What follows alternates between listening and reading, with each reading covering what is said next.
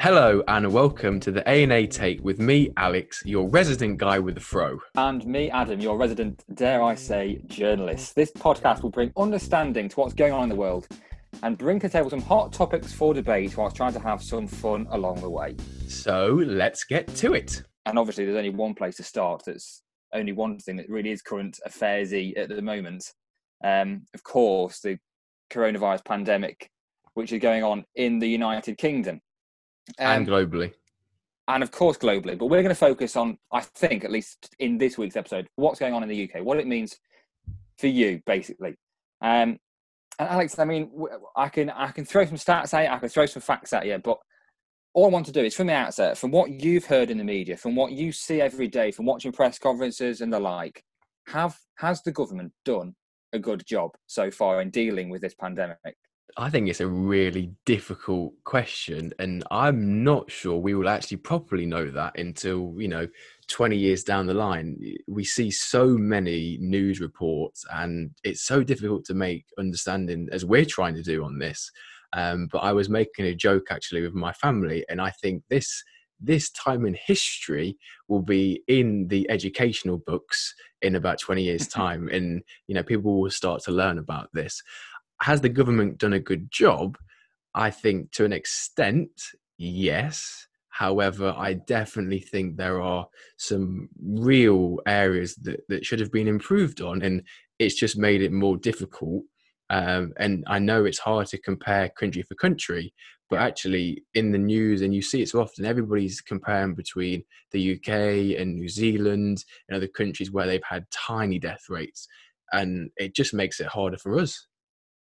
Yeah, exactly. I mean, we've now had thirty over thirty-four thousand deaths in this country, which is an, a devastatingly high number. I mean, the death rate is is coming down, but I mean, there was still give or take five hundred daily in the uh, in the last week or so. The new confirmed cases is again it is coming down, but it's still high. It's really high. How how can this? How can the rate of infection, the the R rate that we hear so much about, if we've been in lockdown, which we have now for seven full weeks, it was the end of March, March 23rd, we went into the UK a long time, lockdown. a long, uh, yeah, long exactly, time. a really long time ago. How can so many people still be being infected with this? Does that mean people are not following lo- the lockdown instructions, or does it mean that they were too light, or does it mean that it's just being passed on from a care environment all the time? No, I think there's probably two bits here, and I'll see if you agree with me on this. But I think there is the government and Boris. As much as I am a fan, he he hasn't been clear enough with people in the UK. And I know people always say that we're not stupid people and we have common sense, which we do. But in these mm-hmm. times, there needs to be clear instructions. It's not fair to tell the the general public that we can go and meet somebody from out of our household in a park, yet you can't see somebody in a garden. There is no real difference, and that doesn't help. What I also think, though, that hasn't helped with the R number is that there really are some idiots who haven't obeyed social distancing. Um, you know, we both saw it when it first came out uh, Manchester, people were having parties. Yeah, now, I, yeah. I, don't think parties would be the first thing I'd look to do when we've got a global pandemic. So yeah. I, I think we probably not helped ourselves in the foot. But I think if you if you if I ask the question to you and I and you put yourself in in Boris's shoes, yeah, what what do you do? Because you've got to try and give people optimism and hope to show yeah. that measures can be reduced yeah. but you've got to balance the economy, which we're not, yeah. you know, we're not making money, mm-hmm. and you've got to balance public health. So where that balance falls, I mean, I'm glad it's not me making the decision, and yeah. I, I'm not sure what you do in that situation as well. Yeah, I mean, it is virtually an impossible job, isn't it? I mean, he could do he could do one thing, and I mean, there are probably people who who right now with exactly what he's done wholeheartedly agree with it. But yeah, there are going to be people who disagree with every single thing he's said and done. I think whatever decision he he makes or has made throughout this, people would agree and disagree differently with every single part of it, and I think that makes it really difficult for him to actually try and unite everybody at this difficult time. I think what the but I think we also have to remember is he hasn't done a bad job because there are world and country uh, country leaders, um, you know, in the likes of Brazil who have said that they think it's just a bit like a a strong flu. And I'm not sure yeah. COVID is particularly at that level. And you've got the USA again with Mr. Trump, um, who I don't think has, has got a great handle on it. So as much as we've had difficulties, I don't think we've had we could be in a worse situation. Yeah, definitely. I mean, I mean, I, I, there was a video going around over the over the weekend of um, of the leader in Belgium driving into a hospital, and the nurses who are outside all turn their backs because he drove past because they disagree with what he's saying. Because I think he's he's um, he's bringing nurses and, and medical staff in from other countries, and I think the people who are working on the front line in Belgium and obviously doing such a fantastic job. Everybody who works on the front line is doing such a fantastic job and trying their best. I think they were a bit disheartened, really, that he's bringing more. Uh, sorry, that she's bringing more people in. Yeah, it's yeah. an impossible job. I, I, I, one thing that I do think is really accountable in this situation, which hasn't really been spoken about, is the media. And mm-hmm. actually, all you ever see, and it gets so boring and depressing, is you turn on and it's the BBC News and they talk about the death rate constantly, constantly, constantly. Yeah. Mm-hmm. And as much as you need to know these facts, there is mm-hmm. nothing being said about mental health and, yeah. and how this impacts everybody because, you know, where's, should I say, Colonel Tom Moore gone all of a sudden? Yes. He disappeared yeah, exactly. because he's achieved what he was meant to do.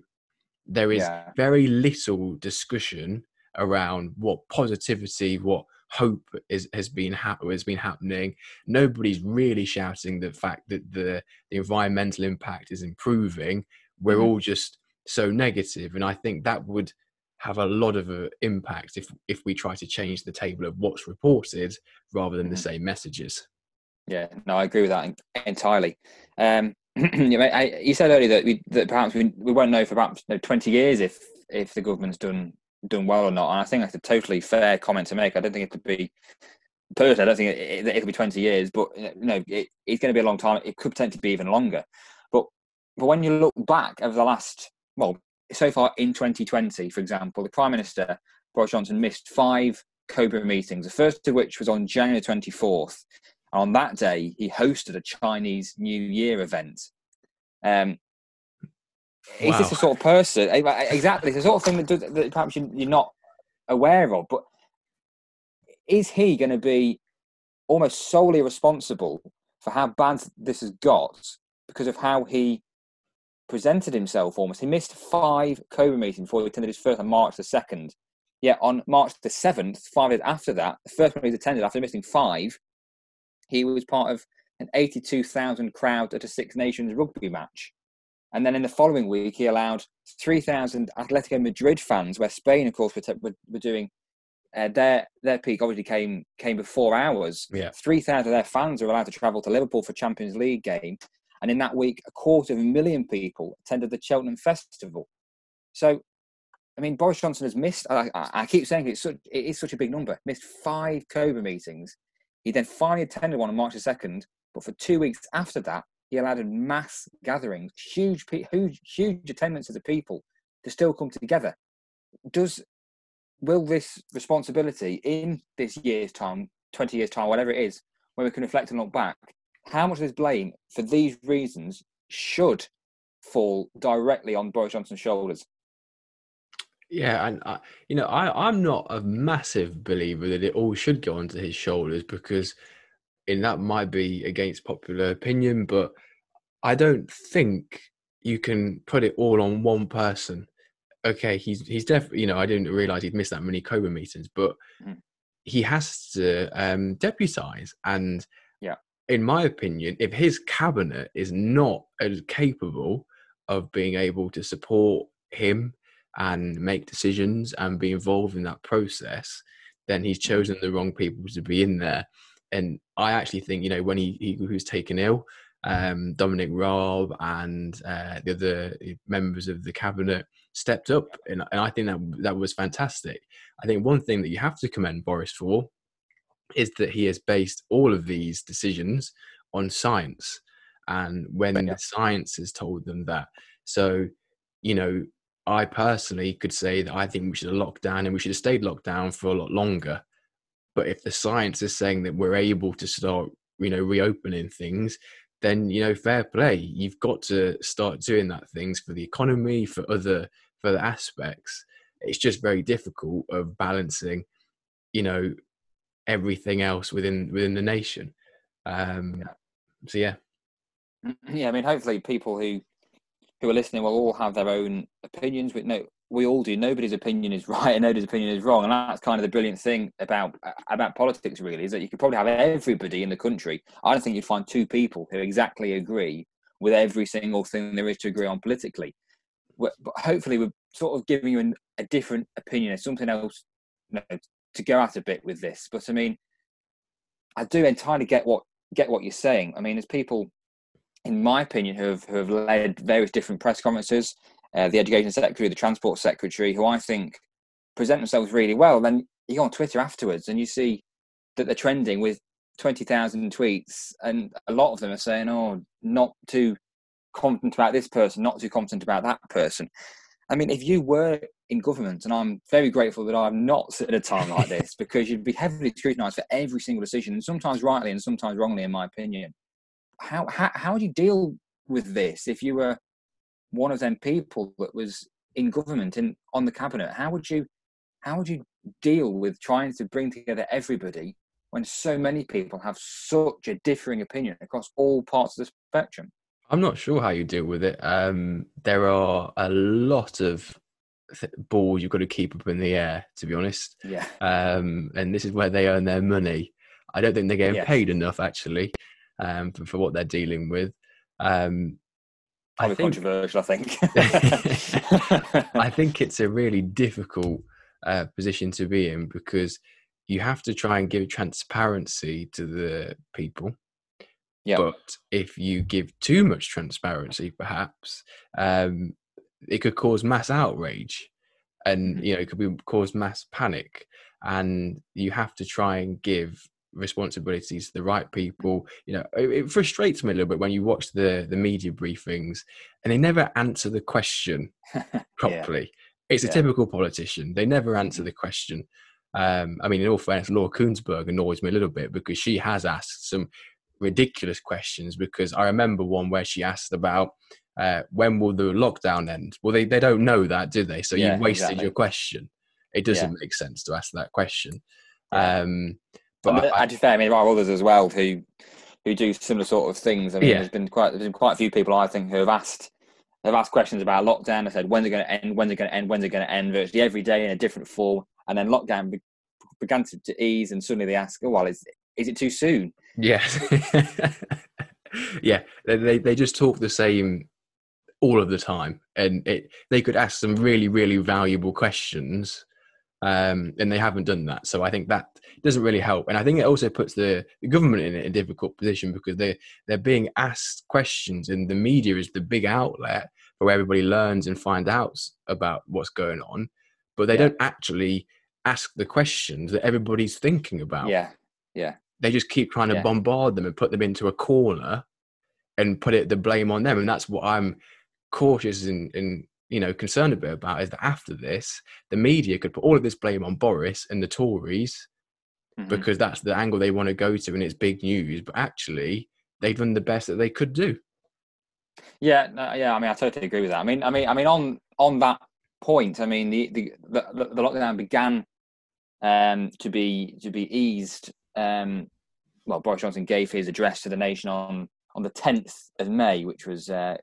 last Sunday or a, couple of, a couple of Sundays back now. Um, now that caused a lot of confusion. Uh, Definitely. I, I, mean, I, I mean, I think it caused confusion in some capacity to, to everybody. Yeah. Uh, in my in my own opinion, I then deliberately watched virtually all of Parliament on the following Monday. I watched his press conference in full on the Monday night, and I think a lot a lot was then cleared up. I certainly don't think that everything was cleared up. Do you think the fact that this was confusing was just a bit of um, a bit of being slightly inept, perhaps across across government, not quite knowing exactly what to do in certain situations? Do you think that actually the the media, perhaps as, as a whole, kind of force them into saying something when they weren't quite ready to say something. I don't think the media helps, but I think the for me the big part of this is the whole um, the whole you know uh, speech that he made. It just doesn't fit well that he's not aligned to Wales, Scotland, and Northern Ireland. Yeah, That shoots everything and I was actually quite annoyed when when there wasn't that. You know, they changed the messaging from "stay at home" to "stay alert." hmm I'm not a massive fan of that because No. I think it gives too much leeway. Like we said before, there are people who say they know what they're doing, but everybody everybody interprets what "stay alert" means differently. yeah, exactly. And I mean, That brought- hasn't helped. brought- yeah, no. I agree. They brought. I mean, obviously now in the in the press conferences, which some people don't watch. Some people will have watched Boris Johnson on on that Sunday and then not watched anything else since because they don't see it as being important enough, and everyone's entirely entitled, you know, to do that. But they start saying "stay alert." Stay, uh, stay alert means washing your hands, and staying alert means wearing a mask in a in a confined space if you can't socially distance Exactly. uh, be socially distanced. That's, I mean, that's not how I interpret the word alert. No. I don't know about you. I I agree, and I, I also think it's really difficult. I was um, talking to one of my friends this week, and he he actually found out there's a there's a um, a street that borders on the English and Wales border. Yes. Half of the street is in Wales, half of the street is in England. So you're telling me that people in one half have to stay at home and can only make essential trips, and the other Yeah. half are allowed to go and meet their friends in a public space as long as they're two meters apart. Now, Yeah. there is no difference on that street. The Yeah. difference is politics. Exactly. And and that's that's the problem. And that's where I think there's a big problem that actually people will start, you know, rebelling because like if you're on the Welsh street Yeah. and you see all your English neighbours being able to go out for as many walks as they want a Yeah. day, or If, be too, if they can't go down the street, they've got to go up the street. yeah, exactly. um, you're going to get frustrated, aren't you? And it's going to Yeah. start spiking. And I, I think that's not being aligned really didn't help him. I think he should have stayed in lockdown for three more weeks, announced the plan, but actually Mhm. said, We're thinking about this plan over the next three weeks. We're going to Yeah. work on some of the finer details and reach out to industry experts. And then in June, we'll start to release. Yeah, I mean, a lot of the reason perhaps why he didn't do that might might be the other reason that caused a lot of confusion, which was the whole back to work messages and guidelines. Oh, Um, I mean, there's been lo- lots of funny videos circulating saying "stay at home but don't stay at home, go to work but don't go to work," and them sorts of things, and they're all they- you know they're all they're all quite quite amusing. Um, but I mean, I've I've I've got the government guidelines in front of me on on back to work, and there's one thing particularly that really I don't understand. So I mean, there's six bullet points here: back to work guidelines apply to essential retail, such as and the supermarket, construction, uh, manufacturing, research, uh, tradesmen, facilitating trade or transport. But the bottom bullet point says, and so on, and Now, so on. and so on. I mean, that's where that's exactly where confusion is going to come from. Because if someone doesn't know if they're in that bullet point, how can they know what to do? And I get that the prime minister said um, that it doesn't mean he doesn't mean that you should go back to work. Definitely, he means you should ring up your employer, which wasn't made clear straight away. But you should ring up your employer, see if you can go to work. Is it safe to do so? But that that's putting a lot of faith into employers who need money to to survive in business to keep their business Yep. afloat Yeah. and you're relying on them to not put that first and to make sure that everybody can remain socially distant, remain two meters apart, remain fully safe with no risk at all. That doesn't seem right to me. I don't know about you. No, I, I agree with that. And actually, you know, I remember seeing the picture of the tube back running on that Monday morning and rammed rammed carriages. Yeah, Well, I'm not being funny. That does not, you know, give a good message for social No. distancing, does it? And it's just going to fly back in Boris Johnson's face on this because it's like you said, too vague. It's given too many people too leeways, and what we actually need as a country is clear clarity. And I think that's why other countries like New Zealand have done really well. They were really hard with their lockdown. Okay, people don't like it. No, I'm not being funny. In the UK, people get told you've got to stay indoors for a week, nobody's going to like it. But if Yeah, you then exactly. tell them after this week, you're going to be able to go out a bit more, I think we'll all get on with it Yeah. because what's going to happen? A bigger spike, and then all of a sudden we're just going to get bombarded and overrun with it again, and then we're in another awful position. Yeah, I mean, there's so many different opinions that, you can take. There's so many different sides to look at it from. Hopefully, we've offered you a different one. But I mean, we'll, we'll sort of wrap this this sort of section up by saying that people currently in hospital in England, um, yeah, people in hospital with with COVID is is down by around 15 percent, um, based on week by week. Hospital admissions in England down from between 20 and 25 percent. So it is Positive obviously, isn't it- signs. Positive signs. exactly that? And it'll be interesting to see what happens in in two weeks' time to see if these numbers actually do increase with what is with the easing of the lockdown. Uh, Alex, we did say at the start that we were going to try and have, have, a- have a bit of fun. Obviously, it's such a such a sort of hard topic, so we thought we'd try and liven it up. This is a little feature we're calling Alex's Choice, where basically, Alex, you talk about whatever you want to talk about, and I've got no idea. and More than more importantly, I've got no idea what it's going to be. So this will be interesting, Alex. I know, so thank you. Um, I've actually keep this this one slightly loosely linked to what's happening in, in the world, um, and just to give a bit of background, I mean, I, I've never been a huge fan of uh, Greta Thunberg because I Uh-huh. do think she gets quite animated. Um, I don't think she necessarily presents herself in the best way. Certain advice, she Uh-huh. could do it a bit better. However, I do have to say, I think that, like we've mentioned, the environmental impact is huge at the moment. Yeah, And something that I do want to call out is cycle lanes. right. Cycle lanes, very, very important topic that Yes. we need to fully start getting behind. As Okay. you know, you know the ozone layer is healing itself. Uh, pollution is down. There's less cars, less traffic. I remember I went for a run and I literally saw one car, and it's Uh-huh. fantastic. Yeah. And London has announced that they were trying to be the largest car-free zone in Europe. So I mean, go on, Boris! Fantastic work. yeah. Um, Extinction Rebellion have even created their own cycle lanes in Cambridge. They've put it on the road. they've they've just they've been going for it. Cycle lanes are popping up all in the cities. Liverpool said they're putting two million pounds into cycle lanes going forward. Um, but there is still a little bit of heated debate around whether or not these are a good thing or a bad thing because some industries it's no surprise the likes of the haulage firms and taxis and all of that are massively against cycle lanes because it possibly takes away their business and makes their journeys longer. But Mhm.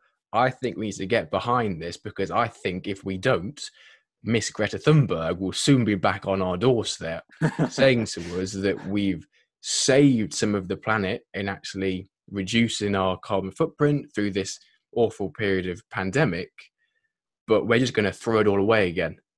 And I think Yeah. this is an optimum time where we can actually start, you know, investing in, you know, green transport and get people a bit fitter. There's an obesity problem in the UK. Start getting schemes up for cycling. Get people where they feel safe, be able to commute to their workplace and exercise. It can win-win. It's a win-win. Yeah, I mean, I- find it difficult to disagree with any of that because you raised some good points. Um, I, I'm, I can't remember who the transport secretary is now. I, I, I forget. Uh, Robert Jenrick, I think it is. I think he announced um, a couple of weeks ago that that the cycle scheme, going to um, cycle path to walking scheme, is going to have, I think it's two two billion pound, I think, put into it. Um, and he said that I think that doctors are now going to be able to prescribe. That might been, that might not be the right word, but, but, but prescribe Prescribe the bike. yeah, that might be the right word there, but um, but give bikes out to people who come in and with come into doctors and GP surgeries with obesity problems. It's definitely. I mean, it has to be the way forward. We can't live as we are forever. The electric car is always a viable po- possibility, but still just doesn't quite seem to be where it needs to be. Um, I mean, per- personally, from my own perspective, um, driving is one of the things that I've missed the most. Is it now, Adam? ha- Are you going to be getting on your bicycle every day from now on? Well, I'll tell you a very good reason as to why the answer to that is no, and that is that I cannot ride a bike. No. but I guess it's something you didn't know about me. No, we're finding out. or you wouldn't have asked. Um, no, I've, I've, it's just, it's just there's two things that I've never been able to do. I can't. Well, I, I sort of can't swim. I got I did get my five meter badge, but we'll skip over that. I can't I can't swim, and and, and I, I, for the want of trying, I, I, I can't ride a bike. Right, the last time last time that I did, I mean, I, I managed to a bit, but I kept I had to keep stopping every sort of hundred yards, and if I had to cycle a couple of miles, no, to wherever my workplace would be, I would, I would really struggle with that. So we'll get you some stabilizers. It's fine. We'll put it on, the, on each, each bike. So um, that's why it's quite difficult to disagree with what you're saying. However, personally, perhaps that wouldn't be. I think you do. You, you raise me. a good point that not everybody's going to be all for it, but I just think that actually, in the midst of what's actually being discussed in the main news, cycle lanes and the importance, maybe it's the wider topic of how do we try and change something to be a better impact. That actually, once this is all over, people are being more cautious about you know recycling cycle yeah. cycling the environmental impact of everything that we do and this is an optimum time for us to maybe start thinking how do we get even legislation through politics and the, the government sector yeah. so we can start making the, the, those changes yeah i mean i think i think the uh, the, the stats that we see in the uh, press conferences um, i think it's something like 44% of people uh, were, were, working from home in the last 14 days or something like that. I mean, that's that's that's a lot of people. I mean, if those if those people can can work from home successfully, hopefully that sort of thing that will be implemented. Yeah, I mean, all this is I've been working over. from home since this this this kicked off, and I mean, I've loved it. It's it's great. You you have so much time back in your day to cycle, run, cook, do all of those bits that people miss out. And I really do hope that employers start taking a different stance on flexible working because the benefits for people's health is phenomenal. Yeah, totally agree. Um, okay, so we've got about five minutes left on this episode one of the A and A take, and little section at the end we're going to call final five. It's final five minutes, final five, uh, and this is in my hands this week. And this is what I want to talk about, based on something in the news, and then we'll throw it forward a bit. It'll all become clear. So I want to talk about uh, sport and football, really, something that I'm highly passionate about and I've missed more than anything else, I would say. But uh, Saturday and Sunday saw the return of the Bundesliga, German's top flight uh, football league. Finally, some live professional sports and professional football after eight or so weeks. Fantastic to watch it. I've become a supporter of Cologne. The addiction has been healed. The addiction has been healed, Adam. exactly that. But I mean, I know, I know, Alex, that you're also uh, a big, a big sport person. Sports yeah. a part of your life. Uh, how exactly have you been filling the void that's been left? You know what? I had to start getting into shape. I was in awful shape. I mean, I'm very fortunate that my job allows. Well, actually, no, no. I say it's my job. My entire passion is eating, drinking, and partying. and let's be honest, yes. that does nothing for the waistline it really impacted. Um, meals out in London has not helped. So when this came about, I'd always been an active. I just decided to myself, I just need to start getting back into shape. Mm-hmm. So probably three, four times a week, I've been running, cycling, trying to eat healthier, um, do home workout. I've done the Joe Wicks fitness thing in the morning with my parents. It's been a family yeah. affair. So I've been doing quite a lot. However, yeah. I do realize that it's very difficult to try and stay motivated because some days you just think, oh, I really can't be bothered. Yeah, well, the kind of that's that actually perfectly. That's what I want to say. Have you actually thought about making up some sort of sport game, some sort of fitness game that you can do from home? That is a really good thing. I mean, I've seen a lot of things like on um, YouTube and that where uh, sports people have like made mini Olympics and mini challenges. I'm quite I'm quite wanting to do like a bowling thing through our dining room. However, I'm not sure my parents will be happy if anything gets broken. Um, and there's always the classic badminton over the washing line that we could always try. So, I mean, it's definitely possible. I've just never really done it actually. Well, I, I, you see, I have invented a little sports game to play in the house. I am, I am and, and also, I must say that we are doing this podcast socially distanced. We're in our own homes. We probably should have said that at the start, not, really. Yeah. but uh, but I, I mean, I haven't left my house now for weeks. Even, even the direct side, I just think if I can stay at home, I will. I will stay at home. But obviously, you know, you can't just sit around doing nothing all day. So I've I've made a little game. I'm going to tell you what it's called. It's called Table Tennis Newspaper with Sofa as the Netball. Is the title of this game. That's quite So a long title. It just- is, yeah. But I just I've I've used that because then it says netball at the end, so it sounds like a proper sport. Little point, it doesn't really work. Um, so Is basically, netball really a sport? well, let's let's not go there. Um, so basically, it's one versus one, like tennis. You each have a table tennis paddle, I believe they're called, or Yeah. or a bat if you prefer. You, I've, I've got a ball, scrunched up newspaper, sellotaped together. That's that's your ball, and the sofa, which happily is in the middle of the living room, acts as the net. And all you got to do is just like tennis, you've got to get it over the net and back. And if it hits any anything on the sides, if it hits any chairs, any furniture, any cupboards or drawers, it's out, and it's first twenty-one. Switch sides at ten. Brilliant game. So where does the netball come into this? That's just the fact that it isn't. It's, it isn't based on netball. It's just the fact that then I could call it table tennis newspaper with sofa as the netball. Oh, I see. That's Little great. pun that That's was wasted on you there. Yeah. So, um, so, so Alex, I would like you next week to be able to tell us a sport that you've invented that you could play from home. Oh, I'm going to do definitely do that, and I'm definitely going to give your little table tennis with netball a uh, a go. I think it will go highly competitive in my family, and things will probably get broken. So, thank you, and well, that just about wraps up the first episode of the A and A take. and we will see you then. Thank you very much.